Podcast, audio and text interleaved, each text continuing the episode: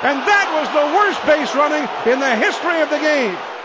Good morning, and welcome to episode 409 of Effectively Wild, the daily podcast from Baseball Prospectus, presented by the Play Index at baseballreference.com.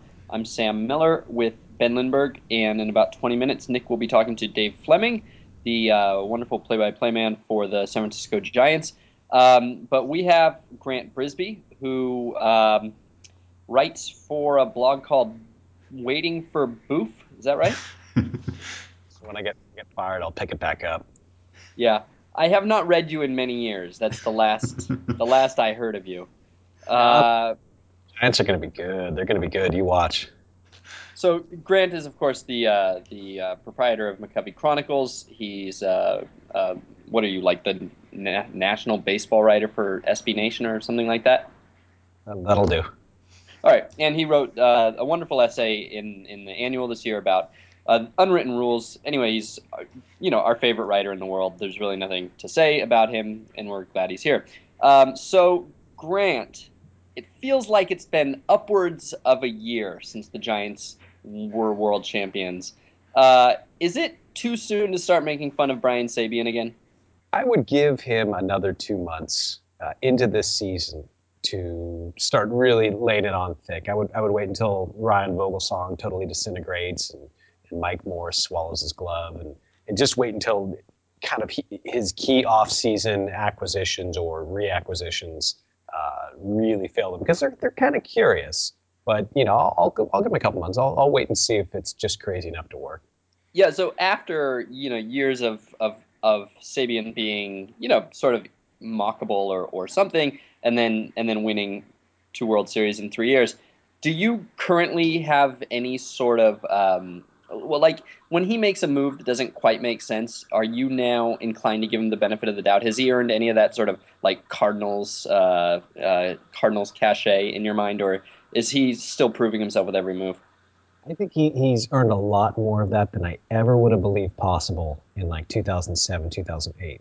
Um, certainly, I mean, it's a lot had to place the draft picks, Lincecum Posey. I mean, these kind of things. He's listening to the right people, but I don't know how much how much credit you can necessarily give him for that. But he built he built a pretty good team in 2010 on the fly using pieces like Cody Ross and Pat Burrell. I mean, he, he did a pretty excellent job there. Where I go back to is, is I used to just just harangue him for for people like Jose Vizcaino and Ray Sanchez and at the time, I was like, "Are you kidding me? These guys can't hit. There's no way their defense can make up for that. There's no possible way. You're an idiot. You know what are you doing?" And I think there's been a little bit of revisionism with that. you know, good defensive shortstops really, really make a difference. And I think he was a little bit ahead of the curve. And looking at things like that, you know, makes me realize, okay, well, clearly I'm stupid. You know, but maybe he's less so. Uh, so the Giants took care of a lot of their business early before even free agency began. Just, just you know, before anyone could offer Lincecum like two years and fifty million, they just got right out there and, and offered him a little less than that just to to lock him up. Uh, and they also kept Hunter Pence around.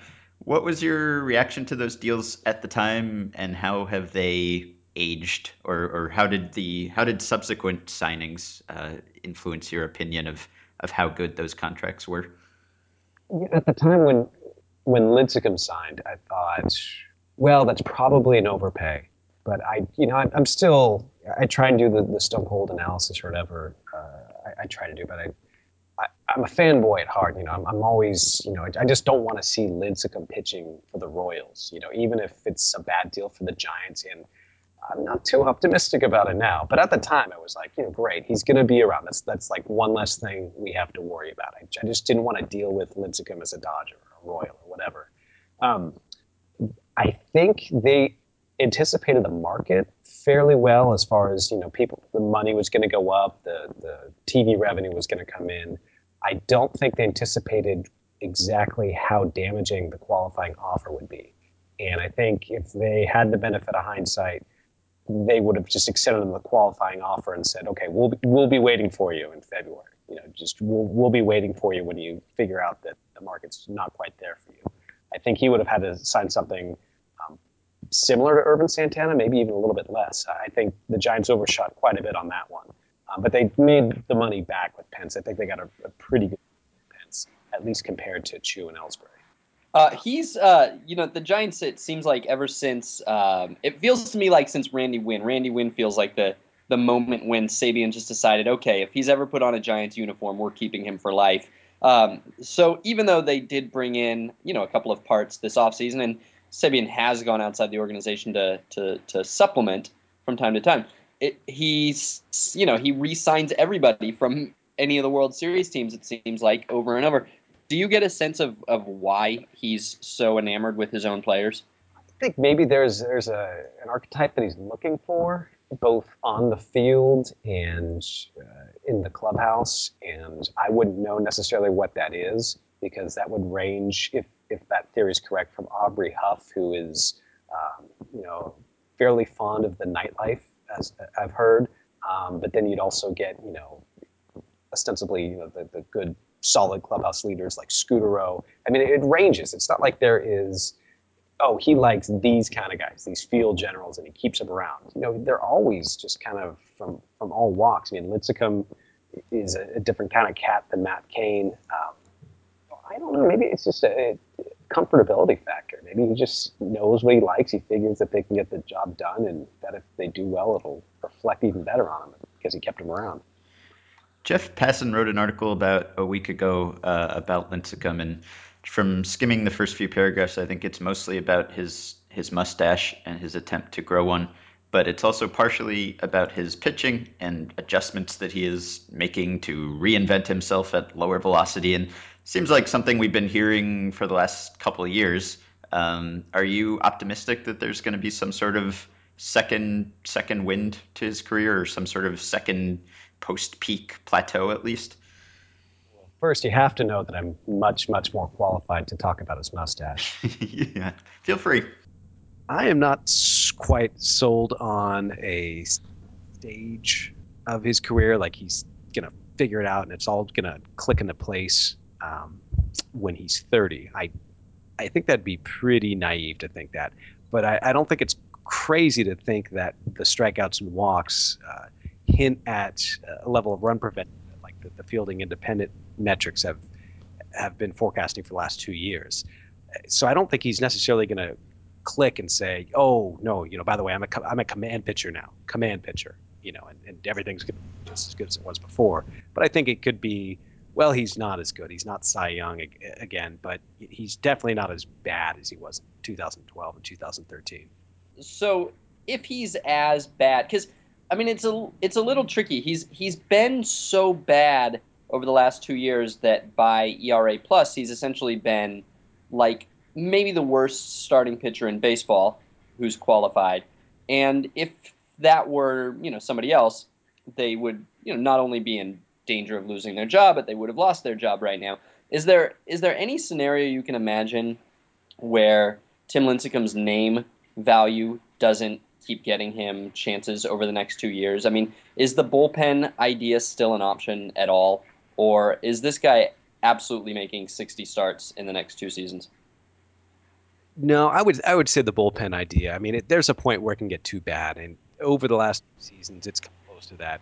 I mean, certainly he, he wasn't starting in the in the 2012 postseason, and I think his success there gives the Giants that feeling of okay, well, if this doesn't work out, at least he'll be the world's most expensive seventh or eighth inning guy. Um, so I think that's still on the table. I don't think that they are going to give him the full Zito and just ride it out the whole time going forward. Uh, I don't. I don't think the name value is going to carry him that far. Not at all. So last year the problem was, uh, well, I guess the the self-diagnosed problem that Sabean has been talking a lot about was lack of depth. I mean, it seems like every time he talks about last season, he talks about how they overestimated the amount of depth they have, and when a few things went wrong, they weren't able to get help from the farm. They didn't really have any uh, useful veterans around. Their sixth starter is they're still looking for a sixth starter, I, I believe, uh, for last year. They're still trying to fill those starts. So um, this year, I guess presumably they feel a bit more optimistic about their depth. Uh, I'm looking at their depth chart right now, and there are names like Hakeem Nicks and and Victor Cruz and, and Andre Brown that I don't even recognize. Does this team actually have uh, more depth than it did last year, or is it mostly the same uh, the same issue waiting in case people get hurt. Look, you can put wh- whoever you want in front of Eli Manning, and Manning's just going to get them that ball. You were looking at a different depth chart, I think. Wait until Brandon Hicks, um, who is actually on the Giants depth chart. But no, um, uh, I don't know if they have more depth. I, I think what happened, at least with the pitching, is um, every every good pitching prospect they have, give or take a couple, last year was in San Jose, their high A team. And this year, most of them, give or take, are going to be in double A. And when you're in double A, you'll you'll have that chance to go up a level, you know, kind of surprise, be in the mix. Uh, you'll have someone who's already on the 40 man roster, like Edwin Escobar. So I think they don't necessarily have any depth that came from outside of the organization.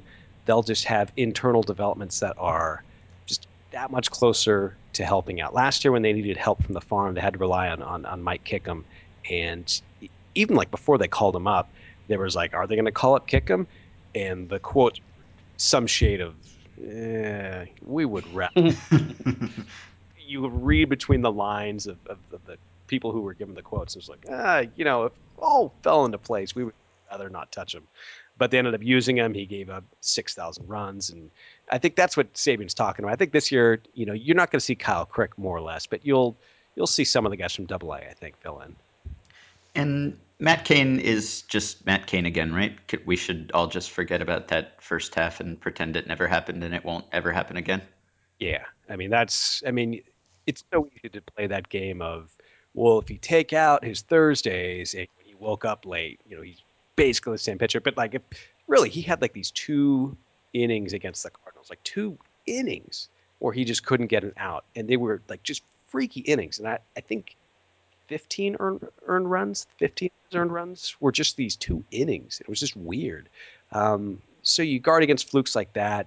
You maybe hope his his home runs kind of stabilize at that oddly low rate that he's been good at for his career. And yeah, I'm pretty comfortable saying he's not. And should we assume that Ryan Vogelsong is is back to normal and that 2011 and 2012 just should never have happened? Uh, he gave up 11 hits and eight earned runs in two spring innings tonight. And you're not, you know, I'll, I'll level with you. I don't really pay attention to spring statistics, but Vogelsong's looked really bad this year um, in two different two different outings. And, and I, there's no reason to expect him. I mean, he always should have disappeared as quickly as he re-entered the picture. I mean, that that's just how it should have worked karmically, I guess you know, he just all of a sudden was like, oh no, he's an all star now. Remember, he was sailing the seven seas, and we found him at, at and now he's he's here and he's an all star. And then by right, he should disappear just as quickly. And I think that's what's happening. But you know, hoping for the best. So you have chronicled uh, Pablo Sandoval's expansion and contraction over the years. Um, how how likely is it that the the current contraction will stick? Uh, and and how likely is it that that will show up on the field in in some fashion? Uh, first part, pretty likely it'll stick throughout the season. Uh, he's he's got a nine-figure contract, most likely, staring him into the face. Um, I think that's going to be a obviously a huge component of, of keeping him uh, strict to a strict regimen, but also, you know, he's he's getting 26, 27. That's kind of an age where you, you stop being an idiot if you already are an idiot. Um, that, that's about the age. Like I was an idiot, and then I was about 27, and I was progressively less of an idiot taking things a little bit more seriously. And you know, maybe he's just at an age. Maybe it doesn't have to be nine-figure contracts to make him go, God, you know, I've, I've got a, I've got a real chance here. Um, or maybe it's just the money. I don't know. And will show up in the field? I, I think so. I think it's so weird. I mean, I don't know how being in the best shape helps Pablo Sandoval you know hit balls a foot off the plate. I, it probably can. I just don't. I don't necessarily want to make that correlation myself. Yeah, when I was 27, 27 is when I started getting fat. Yeah, that's also the, to... the, age when your metabolism starts to slow down. So yeah. that might, might counteract anything else. So I was going to ask you though, has anybody really? I, I, I, guess I haven't followed it closely enough. I, I know that we all obsess about the weight, and I know that Pablo has great years and bad years, but do you get the sense that it has again, correlation not being causation. This rock might just keep tigers away. But do you get the sense that it has correlated pretty closely to his swings in performance? It sure is easy to make that correlation. I've never been comfortable saying that about anything, you know, whether it's um, a player's arrest or, or a player's divorce or anything like that. But it it seems like there's a fairly good, strong correlation between physical fitness and production on the field. And it's not quite as arbitrary as like a divorce or off field problems. It's like physical fitness probably is important to playing professional sports. Um, so I think I'm wary of the correlation just like you are, but if you're ever going to correlate a couple things, they would be they. So you were kind of conflicted about the the Morse move, I guess, uh, on the one hand because of Morse, but on the other hand, it seems like you would really like to see someone hit a home run this season, and he maybe gives you a chance to to do that. Yeah, I mean, it's tough because I like Morse too. He's he's just gigantic and, and kind of he's got the, the crazy eye. So the Giants have this all world crazy eye team center and Henson right, and it's like, man, it's like the Alou brothers, but you know, crazy eyes. the defense, I mean, I haven't experienced a full season of Mike Michael Morse defense, so I don't know. I'm I'm just speaking based off of the the advanced metrics, the fielding metrics, what have you. But they all seem to agree that he's like really lousy, just incredibly lousy. So he will need to have one of those 2011 seasons where he's hitting 300 with 30 homers in order to make up for that. And he did it once, and he's probably never going to do it again. So, you know, I'd love to see some dingers. Uh, love me some dingers, but I at what cost? Uh, so the the way that uh, you watch the Giants to see if they will win, I used to watch the Giants to see how bad Emmanuel Burriss would be, um, and I'm curious whether there's anyone on the Giants bench this year who, who has that kind of uh, Burriss potential? Not as. I mean, I'm trying to think. Uh, they might have Tyler Colvin as a fourth or fifth outfielder. That could be somewhat amusing. I don't think there's going to be uh, an Emmanuel Burriss for a very long time, or a Eugenio Velez. I think that was kind of the golden era of the Giants bench. Tony Abreu seems to make uh, kind of dunderheaded plays every once in a while, but it, it's a fairly competent crew of, of benchies, generally players who should be on or near a major league roster. So uh, recently, Sam and I talked about what Barry Bonds would hit this season, and even more recently, I read that he took batting practice and looked good while doing it. Uh, so, what would Barry Bonds hit if he were to play for the Giants this year? I would say Carlos Pena. Um, Carlos Pena, the kind of Carlos Pena that gets a one year major league deal instead of a minor league invite the next year. So like a 220 average, 360 on base percentage, 600 slugging. All right. 240 average, 410 on base percentage, 630 slugging percentage, uh-huh. 15 stolen bases, even in the field same same question, but with Deivi Cruz. Deivi Cruz, wow. 240 batting average, 410 on base percent. Man, I, I mean, I, I, my job is to think about Giants players randomly, and I don't remember the last time I thought about Deivi Cruz. I need to I need to work something up on him, boy. That, that's some good fodder. All right, so Grant, we need to know um, how many wins you think the Giants are going to have, and beyond that, just uh, in a little bit more detail, we're doing this um, series in order of projected wins. So we have you on fairly late because we have the Giants projected to win more games than a lot of teams that are thought to be pretty good, like the Cardinals and the Rangers and the Braves. And so, do you think that the Giants uh, are kind of reasonably uh, placed atop those teams? Yeah, it, it's it's definitely counterintuitive considering how bad they were last year, but I think the offense is fairly free of holes. I mean, you know, you would like Brandon Crawford to hit a little bit better, and, and maybe Michael Morse have a, a better on base percentage, and you never know how many plate appearances you're going to get from Marco Scutaro. But I think one through eight, they're they're filled with players who should be in a lineup somewhere.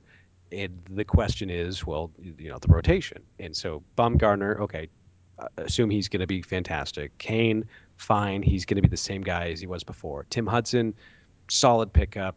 Uh, should be what he was the last couple years with the Braves, which is a, a, pretty good number three or number four.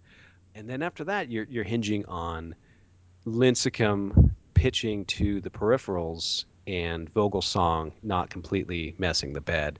And I'm not crazy optimistic about either of those as the season approaches. I think I was earlier in the off season. I think you know you kind of had the the winter slash rose colored glasses and it's like yeah Lincecum you know he'll he'll be better. And Vogelsong, yeah that was a blip in the road but as it's approaching I'm getting more and more nervous.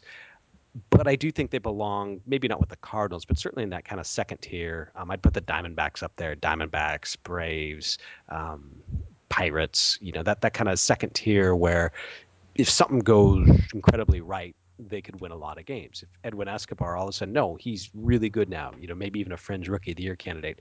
Well, you know, uh, great, they're they're going to be fantastic. But if all the worst case scenarios happen, Vogelsong's not good, Lincecum's not good, Scutaro plays 80 games, that sort of thing. It'll be a repeat of last year, but I'm going to keep with the baseball prospectus uh, groupthink and say, yeah, about 87 wins and contending for the most part. What's the weirdest thing that we will see in McCovey Cove this season? The so like a like, flying yeah, like there's the there's the DeLorean one year, then there's the jetpack. What what what will we see this year? Uh, naked robot windsurfer. it's possible. I mean, the mask. I guess that'd technically be a cyborg. I'm gonna say is, is he? Have, is he? Would have to have like boy parts. Right. So this is so not a. This is not a human who's dressed up as a naked robot. Because because then that would count as clothes, presumably, right? Well, yeah, I guess so. Yeah, it would. You know, all I'm just saying is Silicon Valley boys. You know, they're wild down there. they got a lot of things on the burner. You know. Maybe we'll see a we'll see a home run hit by the Giants this year. Could be, could be. They've got uh, uh, Brandon Belt, sweet lefty swing. He he's got a chance to hit one this year. Keeping high hopes. okay. Uh, all right. Thank you, Grant. Uh, you can read Grant's work at sbnation.com. Uh, what slash MLB now? Yeah, yeah, yeah. If it's if it's something that's good enough, it'll be on sbnation.com. So usually on slash MLB. And if it's the bad stuff uh, that he just has to put somewhere else, you can you can find it at, at McCoveyChronicles.com. Uh, or you can follow him on Twitter at McCoveyChron. Thank you, Grant.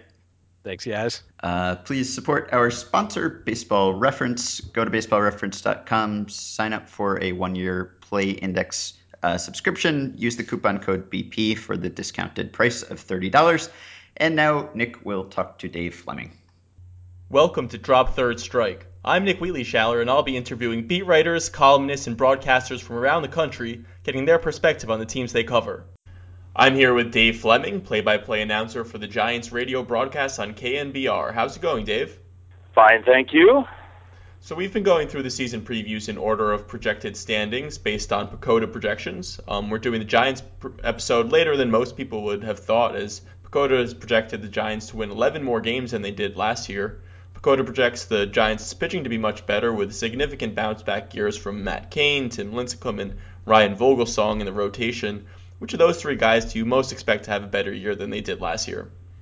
Well, I mean, I do think that is the number one question for the mm-hmm. Giants is to make sure that those those three together collectively pitch better. I, Cain to me is clearly the guy who is on track. Cain's going to have a much better year than last year. Yeah. I, it's hard to know what happened in the first half. Second half, he was basically back to his normal self. The first half was so ugly by his standards that it, it really looks like an aberration. So I, I, I fully expect Cain to have another excellent year. Lincecum's definitely an interesting candidate. They signed him to that two-year contract this offseason. Um, what do you think of his chances to bounce back? Well, uh, you know, I think I, it's hard to predict. I mean, I Uh-huh. think he is one of the tough. He's one of the toughest guys in the game right now to to peg. He, he's hard because his career has changed so drastically. His style has changed fairly drastically. Uh, but but I you know I think the chances of him pitching better than last year are very good. Whether he can approach what he used to do is a different question. But I think you know he's comfortable pitching with a different repertoire than he once had. He's getting he's certainly getting more comfortable with that. Mhm. He's worked hard this off season. I think they've been pleased with the way he's looked in camp so far. So I, I think the numbers will be better. It's just a question of you know to what degree. Yeah, if you look at Lincecum's fastball velocity, he was at 94 in 2008, down to 92 in 2011, and then down to 90 the past couple of years. You'd think that maybe after a couple years of having that lower fastball velocity, you would get get used to that and really figure out how to pitch with that. I think that's the idea. Is Yeah. uh, you know, r- realizing that a that velocity is not there anymore. So the the the idea of just out and out challenging hitters with your fastball probably has to change a little bit. But also, you know, concentrating per, perhaps a little more on pure location, which he never had to do. You know, he just Yeah. did not have to do that. He could he could challenge hitters in the middle of the strike zone in the early portions of his career and not only get away with it but thrive and that is different now. And i think there is an adjustment period and you know maybe mixing and matching a little differently uh the the, the cliche they use pitching backwards but sequencing a little different with a different repertoire. And i think you know there were some real signs last year of him becoming more comfortable with that the biggest question with Lincecum to me is can the walks go down? Because mm-hmm. I think we, you know, if if the if the velocity is down, if the pure power stuff is down, then somehow, some way, over time, those walks are going to have to come down for him to really be more effective. Yeah, one thing that he did do better last year was have more success with that changeup. It had really not been as good as it had been in previous years in 2012, but he did he did a better job throwing it last year. It was, you know, I think actually for for a year or more, there was there was less differentiation between fat than there used to be between Mhm. fastball changeup Yeah. velocity, and so when the the changeup became less effective without the downward movement, to me last year he got back to the changeup with more movement. So even if the velocity differential isn't as great as it once was at his peak, I think now that changeup almost acts like the slider. And in fact, mm-hmm. sometimes they're very hard to differentiate when you're just watching with the naked eye. What's the changeup? What's the slider? Because both of them can have really devastating movement. In December, the Giants signed Mike Michael Morse to a one-year, six million dollar deal. He's been on a bit of a downward slope since he had an excellent 20 and 2010 and 2011 seasons. Last year, Gregor Blanco and Andres Torres got the majority of the playing time and left, with Torres playing more often when Blanco was in center during Angel Pagan's 84-game injury spell. Will Blanco see a reduction in playing time with the Giants trying to get Morse in the lineup and Pagan possibly being healthy all year? Well, I think in a perfect world, Blanco will play less because I Mhm. think the Giants view him as a perfect fourth outfielder, a Yeah. defensive replacement, pinch runner, can be a pinch hitter against certain pitchers or in certain situations at least.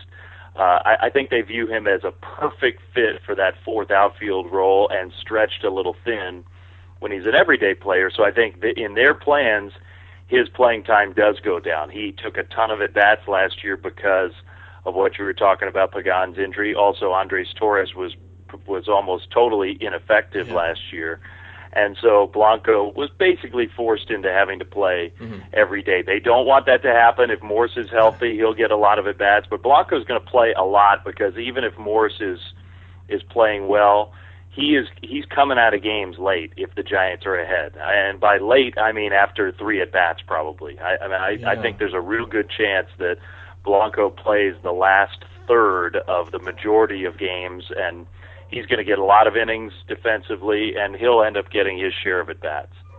Yeah, it was kind of surprising to see Morse sign with a with an NL team. I mean, he's just not someone who you want to see out in the field every day. He's not, but I think the Giants have lived with less defense in that. I, th- I think the Giants have determined, particularly in their ballpark, where right field and center field defense Mhm. are so important. Yeah. Right field is such a difficult field to play. There's so much ground to cover. Relatively speaking, left field is it's symmetrical. It's it's not unusual, and relatively speaking, it's smaller out there.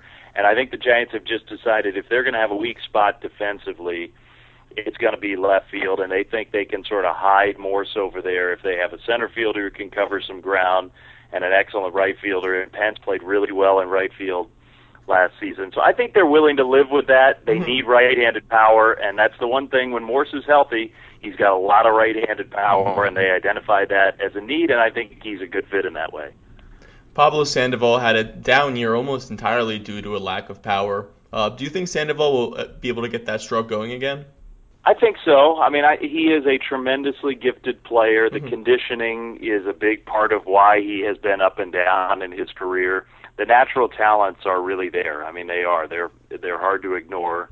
And whether you pick the the three home run game against Verlander and the Tigers in the World Series or some other kind of highlight moment of his career, you know, those those tools are in play a lot. And when he's gotten out of shape, they've they've gone away. And I think this year he will be in better shape. He already is in spring training. He's motivated. It's a contract year. Hopefully that keeps Mhm. him in shape for the majority of the year. I think you know a huge reason that the right-handed swing has been so adversely affected by his his weight gains and, the fluctuations in weight. He he just is not the same guy from the right side when he's bigger, and I, I, I think you'll see some more pop from that side in particular when he's in better better shape. Uh, the Giants are certainly optimistic that that's the case. The, twi- the Giants signed Tim Hudson this winter. Um, Hudson missed some time last year with an ankle injury and will turn 38 in July. How worried are you about Hudson's health, and how important is it that the Giants get a lot of innings out of him? You know, I mean, he's an older guy, so I think anybody who's that age, you figure, is going to get dinged up at some point. I mean, Uh-huh. that's my assumption at least. But, but it's not an arm injury; it was an ankle injury. Yeah. Seems to have healed totally fine. You know, he's not a guy who has a real history of major arm shoulder troubles. He's pitched a lot of innings over his career and been consistent doing that. I loved the signing. I mean, I think it's a guaranteed major upgrade over that same spot, which is Zito's spot on the Yeah. rotation. I think, um, you know, Hudson's going to be a lot better than what Zito was last year. The Giants basically locked in an improvement just in that one spot, and I think he's a good bet to be. You know, he's not going to he's not going to be a dominator any longer, especially since his innings totals. You know, the Braves the last several years with the Braves, he was not an innings eater per se. I mean, he was Mhm. like a six inning pitcher most of the time. But I think they're totally fine with that. The Giants are. They they like their bullpen. I think if they get consistent, say three and a half to four, somewhere in that range, ERA performance, six innings a start, and he makes most of the starts, they're going to be thrilled with what they got, and that would automatically be a big bump up from what they had from Zito. That bullpen was one of their bright spots last year. They were eighth in the league in ERA as a as an as a bullpen. Um, do you think they can keep that up this year? Yeah, I mean, I think they believe Romo's going to be effective again. Mhm. Lopez is one of the best left-handed specialists in the game. Santiago Casilla was a little down at times last year, but he's a proven guy who still throws hard and has a nice varied repertoire. They like Casilla. I think they're expecting a bounce back from Affeldt and hoping he'll stay healthy because Jeremy's a good reliever, very, very effective against lefties and righties. So you can use him in a situational role. You can use him as a setup guy. He he is a he is a real weapon for a manager like Bochy, who's not totally locked into roles in the bullpen. Bochy's willing to use guys differently. Doesn't always have to use everybody the same way. I think that's a real strength of his as a manager. And I think Affeldt's in some ways kind of the perfect guy for Bochy to have. Affeldt's got to stay healthy. He's been banged up a lot lately. As long as that happens, I think Casilla, Lopez, Romo, Affelt are a nice core, and they have some young arms that they like, whether it's Hembree or this kid Derek Law, who we'll probably see at some point. I think they like the versatility of some of the young guys. They have the power arms, so we'll see those at some point. I, I think it'll be a good bullpen again. We've seen the A's and the Braves have lots of injury troubles early in the year. What do you think of the Giants' pitching depth in, in case someone like Hudson or any of their top guys gets injured for a significant period of time? Well, last year it killed them because yeah. neither pitcher. Well, Yusmeiro Petit at the end of the year actually did come up, and and by the numbers, he did a really good job, including nearly pitching yeah. a perfect game. But but they have uh, you know a young guy Mike Kickham mm-hmm. and uh, a young guy Surkamp who came up and both just got destroyed when they took the ball. And that, those numbers actually just from those two, and if you add a couple other fill-in starters in, I mean those actually skew the numbers of the entire pitching staff. They were so bad those performances. Yeah. They they were they were not deep at all last year, and I do think this year they believe they have better depth if something goes wrong. There's a kid, Edwin Escobar, who's still what 22 now, I guess, but still very young. Mm-hmm. But pitched at Double A and pitched really well at Double A. Has impressed in spring training and is a strike thrower. So he's got arm talent, but he also has some polish to him. I think he would be a nice fit in an emergency spot. I Petit might get a chance to do it again, but they have younger arms now Escobar, their top prospect Kyle Crick probably mm-hmm. isn't quite ready, yeah. but some other guys who are more polished, maybe less ceiling, but more polished, but talented minor leaguers who've made it to that double A level. And as soon as pitchers, players, as soon as Giants minor leaguers get to that double A level, for the most part, the Giants have been willing to say, okay, they've been challenged. If we really need them, we can get them up to the big league. So I think I think the Giants are much better positioned this year than last to survive something like a Vogelsong injury. You mentioned a couple of those prospects. The Giants farm system is pretty pitcher heavy. Nine of their top 10 players on BP's prospect list are pitchers. What has caused such a large disparity in their system? Well, I think part of it is is that uh, they traded away a, a catcher, Tommy Joseph, mm-hmm. to get Hunter Pence, who is a good hitting prospect. Gary Brown, Joe Panik, hitting prospects who haven't developed, first round picks who haven't developed the way they wanted them to. So that those are three guys in the last four drafts who were considered, you know, who were high round draft picks, considered good offensive prospects who haven't panned out the way the Giants would have liked, at least to this point. So that's pretty top heavy in terms of the draft misses on the hitting side.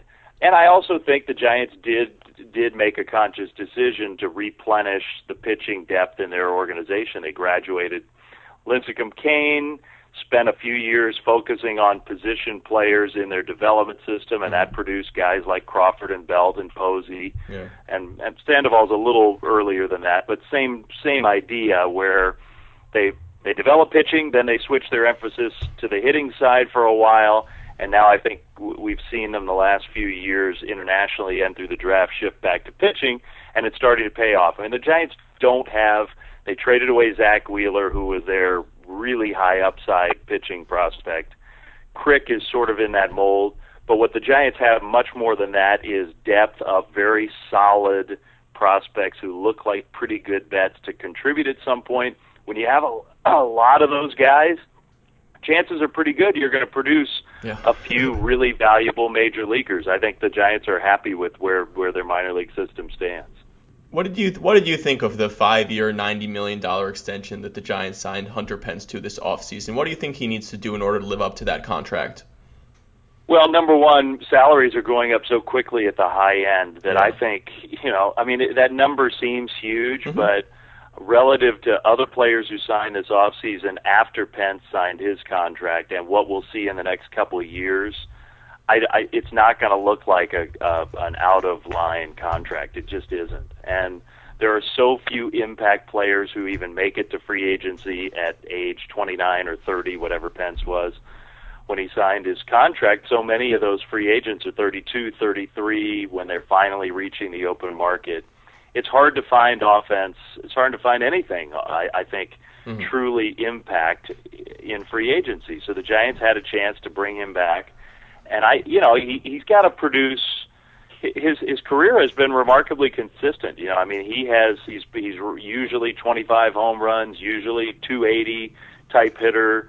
Uh, you know, a lot of extra base hits, good defense in the outfield He is a tremendous worker. One, I think, uh, you know, one reason the Giants committed to him was they got to see him for a year and a half up close and personal, and how 100% single-mindedly dedicated he is to being a baseball player. He he you know, I don't want to paint him as a simpleton because he's not. He's an interesting guy, but what he's interested in life is being a great major leaguer. That's it.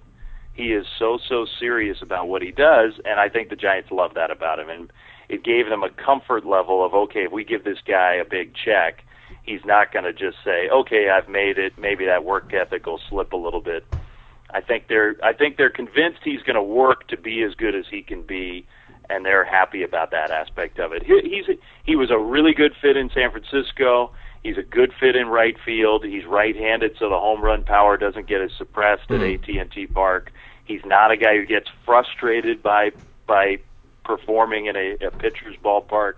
All of those things lined up to make him a good fit. Whether you think the performance is going to be as good as last year, where it really was excellent, even if it dips off a little bit, I think the Giants feel like they have a really good player.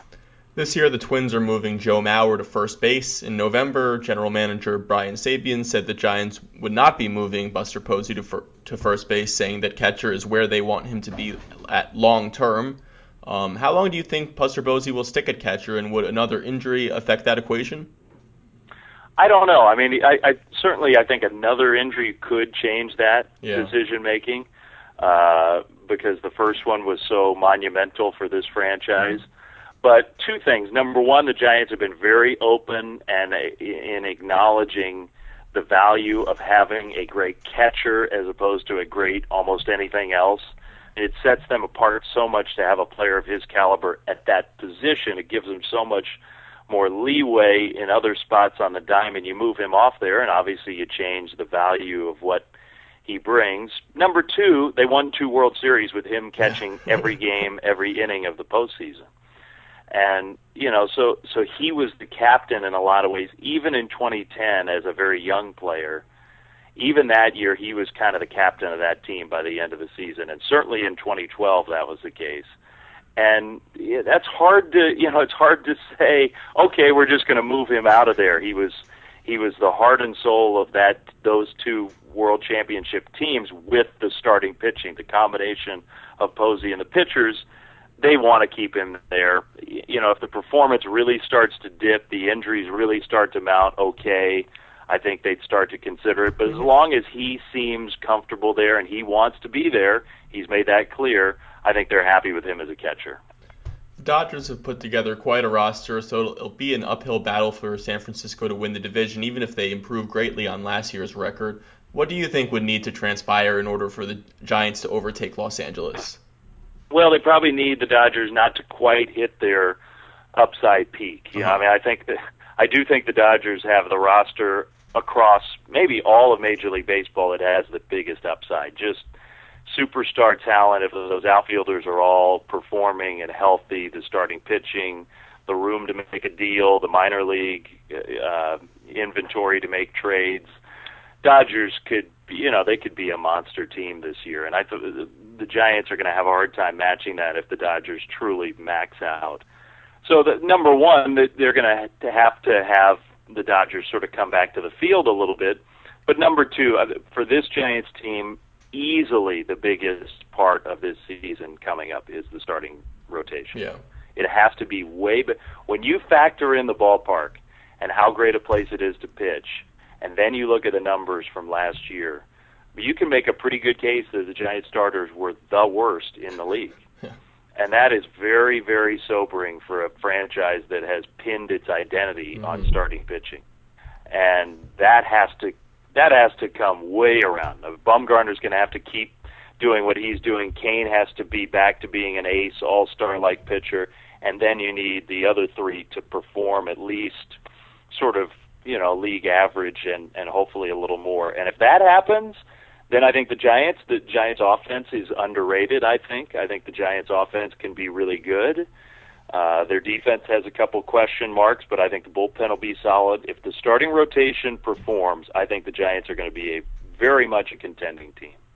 All right, that's all I have for you today, Dave. Thanks for coming on the show. Okay, thanks for having me. All right, have a good year. Thank you.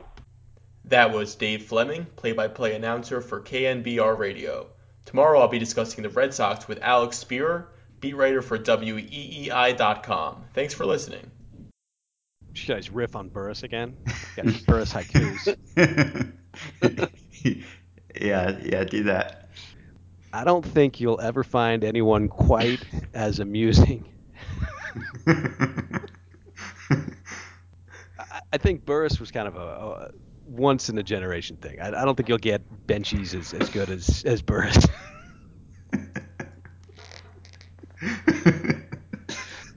Burriss is like that.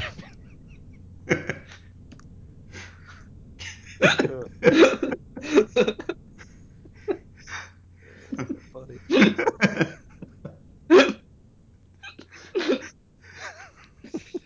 Mhm. Okay. okay, this will just I'll just put this out. Just you say Burriss and us laughing will be the whole podcast.